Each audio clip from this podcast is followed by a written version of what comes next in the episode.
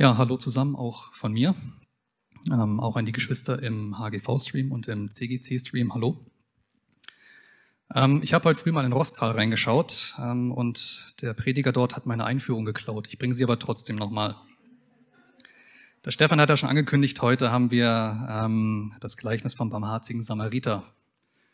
Und das ist eines der Geschichten, die man so schon sehr oft gehört hat. Tausendmal gehört und 999 Mal eingeschlafen. Ich hoffe, heute bleibt ihr mal ein bisschen wach.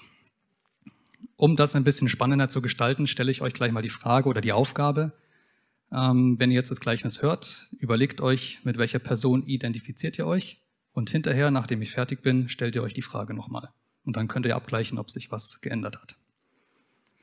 Ich lese also den Text. Den haben wir im Lukas Evangelium, Kapitel 10, das sind die Verse 25 bis 37. Ich habe heute aus der Schlachterbibel ähm, den Text mitgebracht. Und siehe, ein Gesetzeslehrer trat auf, versuchte ihn, also Jesus, und sprach, Meister, was muss ich tun, um das ewige Leben zu erben? Und er sprach zu ihm, was steht im Gesetz geschrieben? Wie liest du? Er aber antwortete und sprach, du sollst den Herrn, deinen Gott, lieben mit deinem ganzen Herzen und mit deiner ganzen Seele und mit deiner ganzen Kraft und mit deinem ganzen Denken und deinen Nächsten wie dich selbst. Er sprach zu ihm, du hast recht geantwortet, tue dies, so wirst du leben. Er aber wollte sich selbst rechtfertigen und sprach zu Jesus, und wer ist mein Nächster? Da erwiderte Jesus und sprach, es ging ein Mensch von Jerusalem nach Jericho hinab und fiel unter die Räuber. Die zogen ihn aus und schlugen ihn und liefen davon und ließen ihn halbtot liegen, so wie er war. Es traf sich aber, dass ein Priester dieselbe Straße hinabzog, und als er ihn sah, ging er auf der anderen Seite vorüber.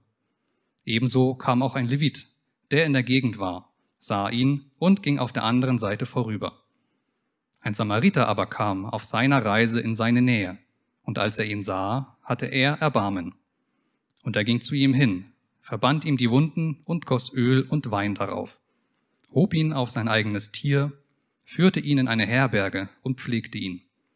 Und am anderen Tag, als er fortzog, gab er dem Wirt zwei Denare und sprach zu ihm, verpflege ihn, und was du mehr aufwendest, will ich dir bezahlen, wenn ich wiederkomme. Welcher von diesen dreien ist deiner Meinung nach nun der Nächste dessen gewesen, der unter die Räuber gefallen ist? Er sprach, der, welcher der Barmherzigkeit an, der, welcher die Barmherzigkeit an ihm geübt hat. Da sprach Jesus zu ihm, so gehe du hin und handle ebenso.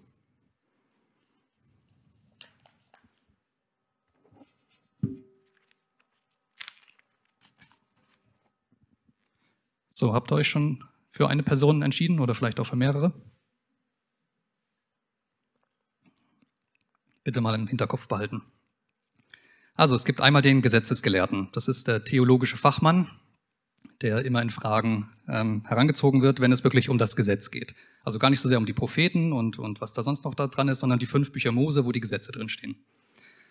Ähm, der kennt sich also richtig aus ähm, und weil er sich so gut auskennt, arbeitet er auch als Richter. Das heißt, wenn es Streitfälle gibt im Volk, dann richtet er anhand der Gesetze, die in den fünf Büchern Mose stehen, ähm, die Streitfälle. Dann gibt es den Mensch. Das ist so einer wie du und ich. Im ähm, griechischen Grundtext, da steht tatsächlich Mann, aber da es ein Gleichnis ist, dürfen die Frauen das jetzt gerne auch auf sich anwenden und bitte bei mir bleiben. Die Räuber, ja, die erklären sich von selbst, da muss ich, glaube ich, nicht viel dazu sagen. Das sind im Grunde Ausgestoßene, die in der Gesellschaft keinen Platz haben. Ähm, deswegen leben sie auf der Straße, und müssen ihr Geld quasi durch Räuberei verdienen. Es gibt den Priester, das ist der Vermittler zwischen Gott und Volk. Das ist quasi der oberste Beamte innerhalb des Tempels. Ähm, der ist zuständig für die Opferdarbringungen und auch für die Lehre. Der Levit, das ist der Tempeldiener. Das ist quasi ähm, die Hilfskraft im Tempel, ähm, die viele Sachen einfach vorbereitet, damit es für den Priester einfacher wird. Dann haben wir noch den Samariter. Das ist ein Angehöriger eines Mischvolkes aus dem Norden Israels. Ähm, es gab ja mal diese Zweiteilung Israels, Südreich Juda, Nordreich Israel. Ähm, Und als dieses Nordreich erobert wurde von den Assyrern, brachten die andere Leute in dieses Land. Die vermischten sich wiederum mit den Juden, die noch da waren. Und aus diesem, dieser Vermischung gingen die Samariter hervor. Und wir haben in dieser Geschichte noch den Wirt. Das ist, äh, ich nenne es mal, ein bezahlter Dienstleister. Dann machen wir uns doch auch mal auf den Weg durch dieses Gleichnis. Der Gesetzeslehrer, der will Jesus hier so ein bisschen auf die Probe stellen und in eine theologische Debatte verwickeln. Jesus ist aufgetreten in seiner dreijährigen öffentlichen Wirkungszeit, wo er durch Israel zieht und ähm, eben seine Lehren unter die Leute bringt.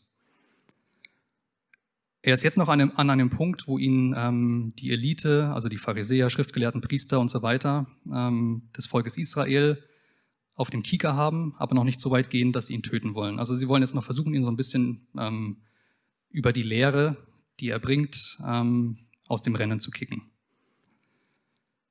Deswegen versucht auch dieser Gesetzeslehrer hier anhand ähm, seiner Fragestellungen Fehler an Jesu Lehre zu finden, damit er ihm als Lügner und als Verführer hinstellen kann. Jesus nimmt natürlich diese Herausforderung an, denn Deswegen wirkt er öffentlich diese drei Jahre lang. Und er dreht den Spieß auch von Anfang an um. Hier wird jetzt dann der Experte gefragt, was im Gesetz steht und wie er es interpretiert. Ganz wichtig.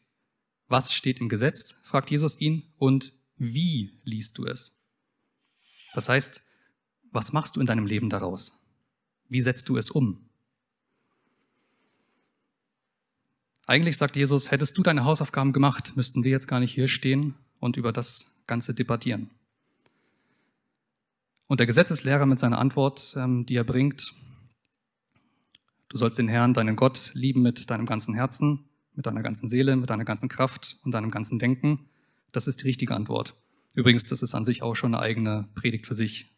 Lieben mit dem Herzen, das können wir noch nachvollziehen, oder? Aber mit der Seele, mit dem Denken, mit der Kraft, das sind nochmal andere Qualitäten und deinen Nächsten wie dich selbst lieben. Also die richtige Antwort laut Gesetz, die gibt er. Aber wie er das in seinem Leben umsetzt, darauf gibt er keine Antwort.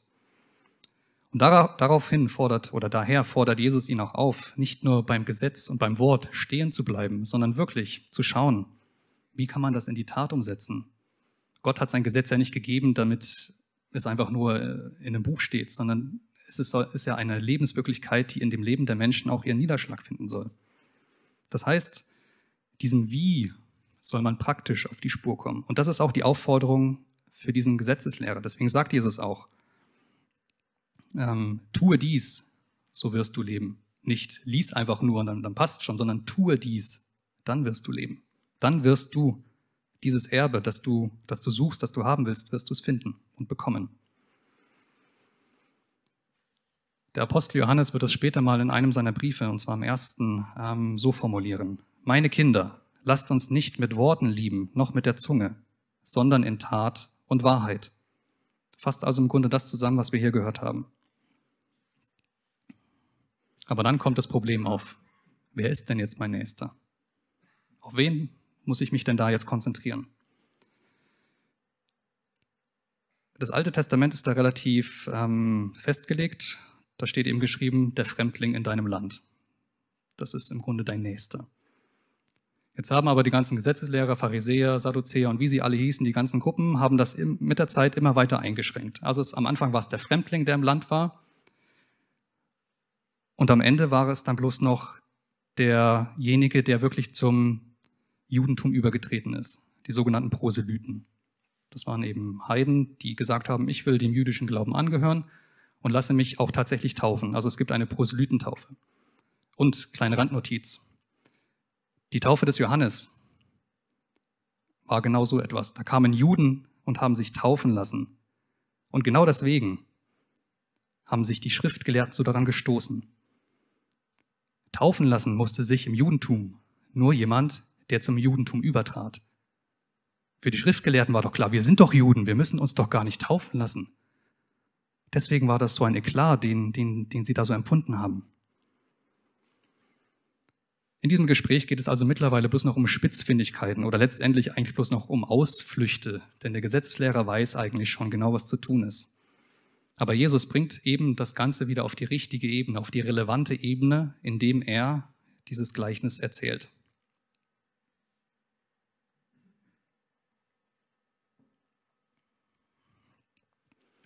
Und wenn ihr die Bibel lest und oder daraus hört, so wie jetzt, dann achtet auch bitte immer auf die Details. Ich glaube, den alten Hasen muss ich das gar nicht erzählen, aber gerade ihr Jungen, wenn ihr Bibel liest, achtet wirklich auf die Details.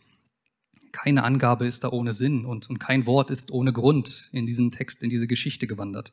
Nicht nur jetzt bei dieser Geschichte, sondern allgemein in der Bibel.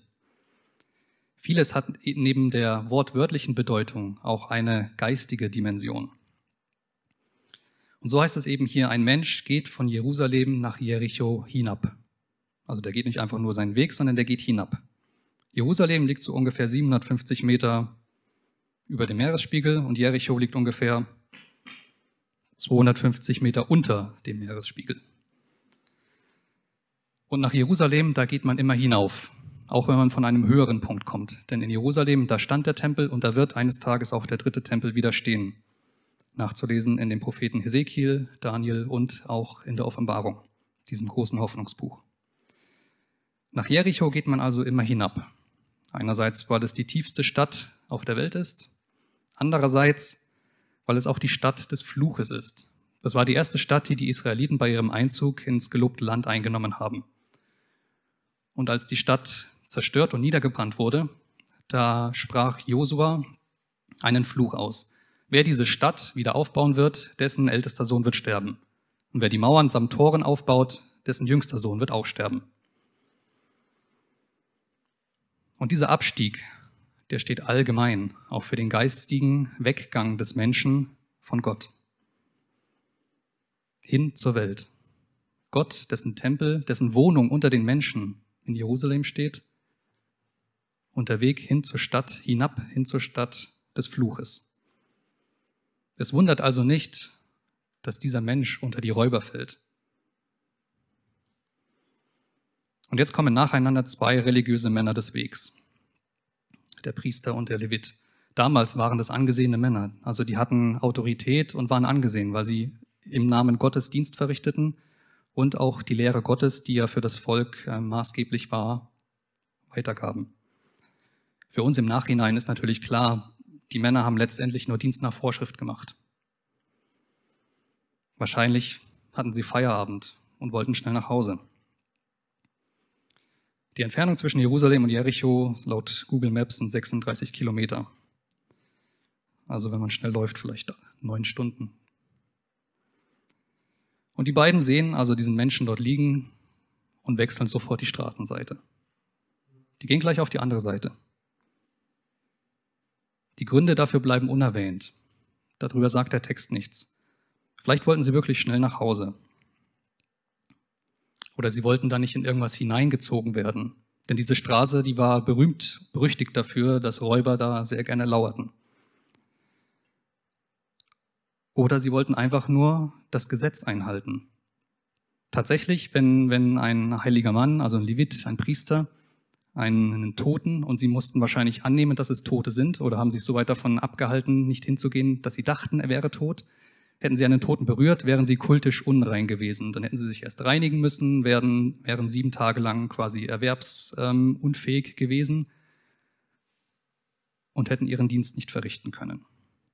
Sie hatten also ihre für sie guten Gründe, dort nicht einzugreifen.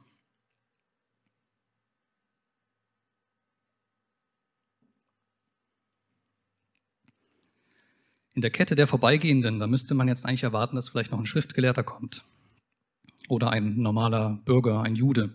Aber es erscheint ein Samariter. Damit hat wahrscheinlich niemand gerechnet, der damals das Gleichnis gehört hat. Und ein Samariter, das ist einer, wie gesagt, ich sagte schon, das ist einer aus einem Mischvolk. Und es gab, weil diese Samariter eine gewisse eigene theologische Dynamik entwickelt haben, sage ich mal. Also sie glaubten an das, was in den fünf Büchern Mose steht und hatten drumherum noch so ein bisschen ihren, ihr Eigenleben entwickelt. Deswegen war es für einen Juden vollkommen unmöglich, theologisch und auch sonstigen Umgang mit Samaritern zu pflegen. Und wenn die durchs Land gereist sind, haben die auch immer einen Bogen um Samarien gemacht. Durch Samarien wäre es kürzer gewesen, aber die haben immer, ein, echt, ein echter Jude hat damals einen Bogen um Samarien gemacht. Und das kommt uns doch bekannt vor, oder? Die Theologe, theologische Basis passt nicht, deswegen der andere, was der so glaubt, hm, ist mir nicht so ganz geheuer. Es wird nicht gesagt, aus welcher Richtung dieser Samariter kommt. Behaltet das mal im Hinterkopf. Also es kann sein, er kam aus Jerusalem, es kann sein, er kam aus der Richtung Jericho. Wichtig ist aber, er hatte Erbarmen, als er diesen Menschen dort liegen sah. Oder wie es bei Luther heißt, es jammerte ihn. Dieser Ausdruck kommt in der Lutherbibel neunmal vor und es ist durchaus interessant und auch ja, aufschlussreich, das mal nachzuschlagen. Also nutzt mal das Internet oder die klassische Konkordanz in der Lutherbibel, es jammerte ihn. Jesus selbst, den hat es dreimal gejammert und zweimal erzählt er in einem Gleichnis, wie es jemanden jammert. Das eine Gleichnis ist das vom Samariter, wie wir es gerade hören, und das andere ist das Gleichnis vom verlorenen Sohn. Da jammert es den Vater, als der Sohn zurückkommt und der Vater rennt ihm gleich entgegen, um ihn zu umarmen und nach Hause zu holen. Jesus jammert es an drei Stellen, bei drei Begegnungen. Einmal bei, einem, bei der Begegnung mit einem Aussätzigen. Das war einer, der war krank. Der hatte eine Hautkrankheit, vielleicht Lepra. Ähm, und die mussten damals in, in Höhlen oder in, in Städten außerhalb der großen Städte wohnen. Die waren quasi in Quarantäne, würde man heute sagen. Die waren also sozial tot. Und wenn jemand ähm, Gesundes kam, dann mussten sie schon laut rufen, hey, du, ich habe übrigens äh, Lepra, also Aussatz, komm mir nicht zu nah. Heute will man vielleicht rufen, hey, stopp, ich habe vielleicht Corona, komm mir nicht zu nah. Kommt uns auch wieder irgendwie bekannt vor, oder? Also Quarantäne gab es damals schon, hatte auch ihren Sinn, hat sicherlich auch heute ihren Sinn, aber die Parallelen sind oftmals bezeichnet. Die zweite Stelle, an der es Jesus jammert. Ein Leichenzug geht durch die Straßen. Eine Witwe hat gerade ihr Kind verloren. Diese Witwe ist eh finanziell weil sie keinen Versorger, keinen Mann mehr hat, finanziell im Grunde tot. Sie ist abhängig von anderen Menschen und deren Almosen. Und jetzt ist auch noch ihr Kind tatsächlich tot. Wie, beim Aussätzigen erbarmt sich Jesus hier, er heilt den Aussätzigen und er holt dieses Kind wieder zum Leben zurück. Und die dritte Stelle, wo es Jesus jammert, eine große Volksmenge an Israeliten trifft ihn an oder er trifft sie an. Und er, und er schaut sie an und sieht, dass die voller Angst sind, weil sie wie Schafe ohne Hirte sind. Das heißt, diese Menschen, die sind im Grunde geistig tot. Die haben zwar auf dem Papier, per Gesetz, haben sie ihre Hirten, die Priester, die Pharisäer, die Schriftgelehrten. Das sollen die Hirten sein. Aber die machen im Grunde, was sie wollen. Deswegen sind sie eigentlich geistig tot. Ja, wir haben schon gehört, der Samariter leistet erste Hilfe und er leistet aber auch zweite Hilfe. Das heißt, er versorgt die Wunden des Menschen vor Ort und er bringt ihn dann selbst in eine Herberge, wo er ihn versorgt, wo er ihn pflegt. Und das lässt er sich auch was kosten, tatsächlich. Wenn man jemanden erst versorgt, dann muss man ihn anfassen, dann muss man Nähe zulassen können. Man kommt mit Blut und Schmutz in Kontakt und in manchen Fällen macht man sich tatsächlich kultisch unrein. Der Samariter, er wendet Geld auf, er wendet Zeit auf. Vielleicht war es ein Geschäftsmann, der gerade auf Geschäftsreise war, um Geld zu machen. Aber er nimmt sich die Zeit und investiert Geld, um diesen Menschen zu helfen. Und vor allem, er geht eine Verbindlichkeit ein. Er kümmert sich um jemanden. Das ist ja nicht so, dass, dass man das so steril einfach macht, ohne da mit, mit demjenigen in Kontakt zu treten. Nein, da eine, wird eine Verbindlichkeit geschaffen. In der Herberge angekommen, weist er also den Wirt an, den unter die Räuber gekommenen weiter zu versorgen. Und er lässt ihm auch zwei Tageslöhne dafür da. Gleichzeitig gibt er ihm das Versprechen, wenn ich wiederkomme und du hast mehr Geld aufgewendet, dann werde ich es dir wiedergeben. Das klingt doch so ein bisschen nach einem himmlischen Lohn, oder? Und hierzu lege ich euch ähm, den zwölften Vers den, aus dem 22. Kapitel der Offenbarung ans Herz. Also das ist sehr am Ende der Offenbarung. Und nicht nur deshalb, weil da auch die Rede von einem Lohn ist, sondern weil es der wiederkehrende Jesus ist, der diesen Lohn mit sich bringt. Da heißt es, und siehe, ich komme bald und mein Lohn mit mir, um einem jeden so zu vergelten, wie sein Werk sein wird. Am Ende des Gleichnisses sprechen die zwei nochmal miteinander, Jesus mit dem Gesetzeslehrer. Und die Frage nach dem Nächsten sollte jetzt endgültig geklärt sein. Und nachdem es nun auch der Gesetzeslehrer verstanden oder besser gesagt eingestanden hat, denn er wusste es eigentlich von Anfang an, fordert Jesus ihn abermals auf, vom Wort in die Tat überzugehen. Was du im Gesetz liest, was da steht, das kannst du jetzt umsetzen.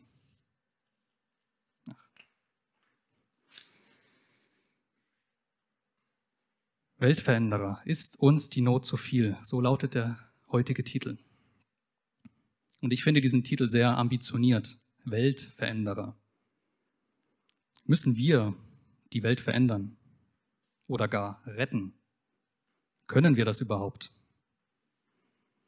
Ist das unsere Aufgabe? Und was nützt es, wenn wir die ganze Welt gewinnen und dabei unsere Seele doch verlieren? Wie soll das gehen, wo doch allzu oft unsere eigene persönliche Not für uns kaum schaffbar ist, wo wir kaum damit klarkommen? Dazu noch eine kurze Geschichte. Manch einer kennt sie vielleicht. Nach einem großen Sturm geht ein Mann am Strand spazieren. Er sieht ein kleines Kind, das Seesterne ins Wasser wirft. Er fragt das Kind, was machst du denn da? Ja, ich rette hier die Seesterne. Und der Mann sagt, ist doch vollkommen sinnlos, du kannst doch eh nicht alle retten. Und das Kind sagt, während es gerade einen reinwirft, für den macht es schon einen Unterschied, was ich tue. Wer ein Menschenleben rettet, rettet die ganze Welt. So lautet die Gravur auf dem Ring aus Zahngold, den die geretteten Juden, also die durch Oskar Schindler geretteten Juden ihm geschenkt haben. Vielleicht kennt jemand die Geschichte. Wer ein Menschenleben rettet, rettet die ganze Welt. Das steht nicht in der Bibel. Klingt fast so, ne? aber es steht nicht drin. Wenn mich jemand fragt, ob mir die Not auf der Welt zu viel ist, dann muss ich klar sagen, ja, die Not ist mir zu viel. Persönliche Not im Umfeld, in der Gemeinde, in Deutschland, auf der ganzen Welt, die Not ist mir zu viel und sie ist in einem Maß, dass sie zu viel ist. Aber die persönlichere und die eigentlich wichtigere Frage muss doch lauten, jammert es uns? Was jammert uns? Jammert es dich zu Hause am Bildschirm? Ich hoffe, dir ist jetzt gerade das Glas aus der Hand gefallen. Du bist gemeint. Du am Bildschirm, auch du bist gemeint. Welches von diesen vielen Schicksalen, welche dieser vielen Nöte erweicht denn dein Herz, erweicht unser Herz? Und was davon führt dazu, dass du vom Wort in die Tat übergehst?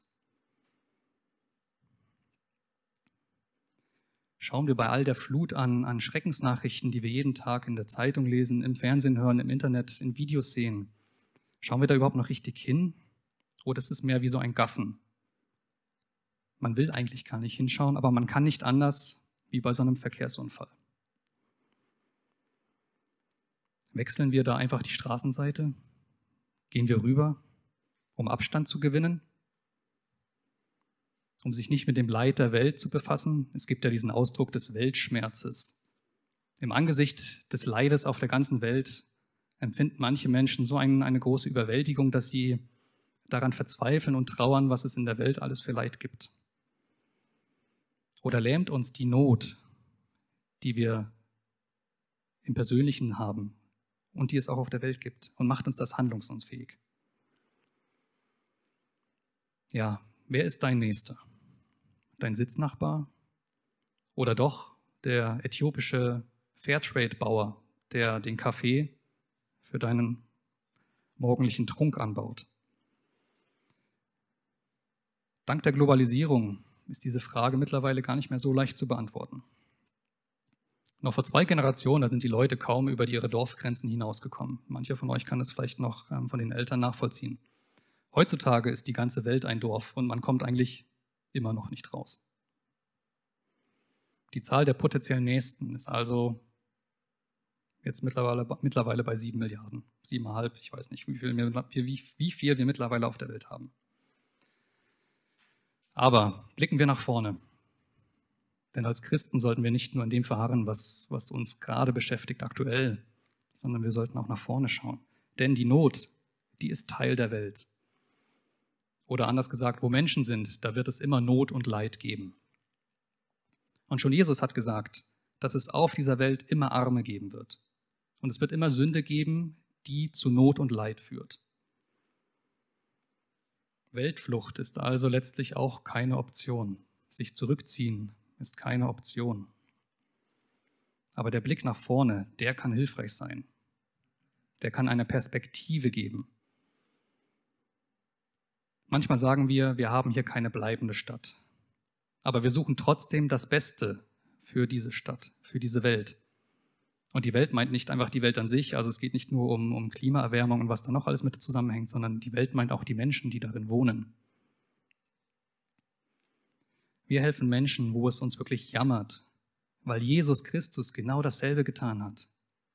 Für jeden Einzelnen, den hat es so gejammert und deswegen kam er auf die Welt in seiner Liebe.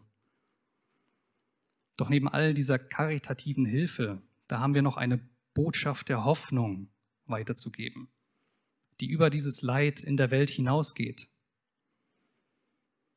Jesus kommt wieder und im Himmel wird es keine Not geben. Das ist das große Versprechen aus der Offenbarung. Gott wird dort einmal alle Tränen abwischen. Da gibt es kein Leid, kein Schmerz, kein Tod mehr. Da herrscht wirklich wie mancher Kritiker sagen würde, Glückseligkeit. So blöd das klingt, aber ja, da wird Glückseligkeit herrschen. Ab und zu, da murmeln wir ja so in unserem Glaubensbekenntnis herunter. Ich nehme mich da selbst auch nicht aus.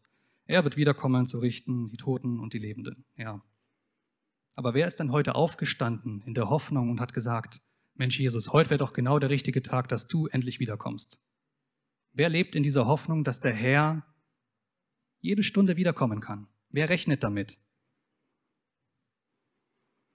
Wie können wir denn wirklich glaubwürdige Boten dieser Hoffnungsbotschaft sein, wenn wir selbst diese Hoffnung nicht haben oder sie in unserem Leben nicht Raum gewinnt, wenn sie nicht offenbar wird? Wenn wir nicht danach leben, dann sehen Menschen das auch nicht. Da können wir ihnen erzählen, so viel wir wollen. Und das ist oftmals das Problem der Christen. Die sagen immer viel, machen aber was ganz anderes. Wasser predigen und dann hinterher Wein saufen. Und die Menschen, die merken das, die, die schauen nicht so sehr auf das, was man sagt, die schauen auf das, was man macht. Ob man als Vorbild lebt, ob, ob man das wirklich so weitergibt. Heutzutage nennt man das authentisch leben. Ich mag den Begriff an sich nicht, aber er verdeutlicht genau das. Passen meine Worte und meine Taten zusammen. Und schon im Alten Testament, da wird angekündigt, dass eben der Messias, nicht nur als Erlöser für die Sünden starb und kommen wird, sondern auch als ein zweites Mal als König über die Welt. Er wird wiederkehren. Und das wird so schön im Psalm 110 angesprochen. Ich will jetzt nicht näher darauf eingehen. Wenn ihr mehr dazu hören wollt, nächsten Dienstag kommt die Psalmenfolge dazu. Ich stelle auch in den Chat nachher ähm, den Link dazu rein. Hochinteressant, hochspannend, was schon im Alten Testament gesagt wird wie der Messias als König wiederkommen wird. Gut, zurück zur Eingangsfrage. Welche Person habt ihr euch ausgesucht? Und welche Person würdet ihr sagen, präferiert ihr jetzt? Oder mit welcher würdet ihr euch jetzt identifizieren?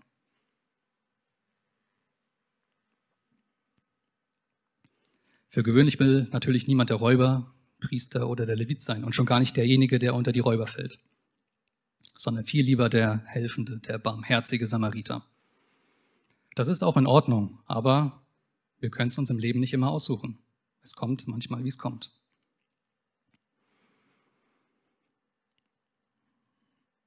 Aber wenn ihr Samariter sein wollt, dann tut das als Christen nur deshalb, weil der wahre, barmherzige Samariter Jesus Christus ist. Das ist das Vorbild. Danach sollen wir handeln. Und er hat es getan. und hat sich diese Barmherzigkeit etwas kosten lassen, weil er es so wollte und weil er im Grunde auch nicht anders konnte.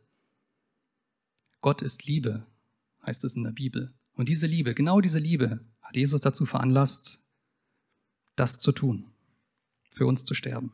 Und zwar nicht nur durch Worte, sondern dieser Tod, das war eine Tat. Er ist am Kreuz gestorben. Wer erkennt, dass er ab und an mal ein Räuber ist, bitte überprüft euer Leben und kehrt um, bevor es zu spät ist. Und das gilt nicht nur für diejenigen, die von Jesus bisher nichts wissen wollen, sondern auch für die Christen, die merken, dass sie eine Sünde getan haben. Buße und Umkehr sind Worte, die wir heutzutage nicht mehr so oft hören und tun. Ich weiß es nicht, wie es bei euch steht. Ähm, aber es ist nach wie vor gültig. Blicken wir auf den Herrn, kehren wir um, wo es nötig ist und bleiben wir dadurch immer ihm zugewandt. Wenn wir Sünde tun, dann laufen wir von Jesus weg und haben keinen Blickkontakt mehr. Aber wenn wir Buße und Umkehr, also umdrehen, vollziehen, dann drehen wir uns wieder Jesus zu. Wir wenden uns ihm wieder zu. Wer feststellt, dass er ab und an mal ein, ein Religiöser ist, bitte überprüft die Schriften und die Gesetze. Und zwar nicht nur mit dem Verstand, sondern mit dem Herzen. Und lasst ja die Finger von den Sachen, wo Gott in aller Schärfe sagt, dass ihr es nicht tun sollt. Da, wo Gott sagt, tu es nicht, da tu es nicht. Und da, wo Gott sagt, tu es, da tu es auch. Wenn du dich auf die Schrift stützt und es steht schwarz auf weiß da, ja, dann mach es auch so. Aber sei gnädig und barmherzig in den Punkten, wo es nur um kultische Unreinheiten geht.